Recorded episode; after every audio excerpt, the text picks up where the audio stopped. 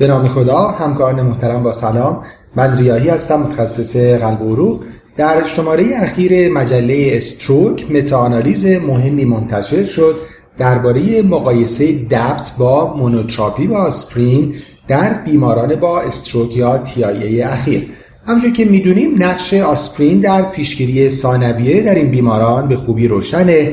اما استفاده از یک P2Y12 اینهیبیتور در کنار آسپرین برای کاهش تکرار stroke با یک safety مناسب هنوز در حال بررسی و مطالعه هست. گرچه بر اساس شواهد موجود در practice روتین برای بسیاری از این بیماران سه هفته DAPT بعد از stroke انجام میشه.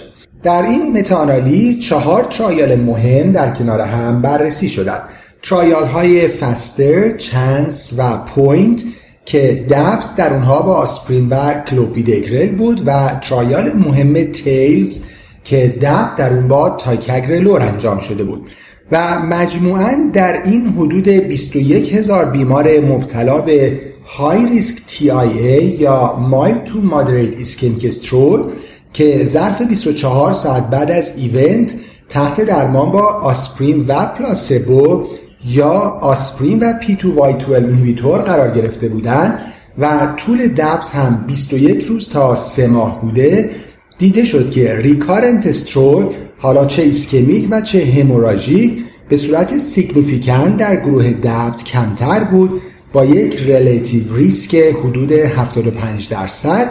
و البته در مقابل شانس حوادث خونریزی major هم بیشتر بود. و البته بدون اینکه all cause mortality در دو گروه تفاوتی داشته باشه.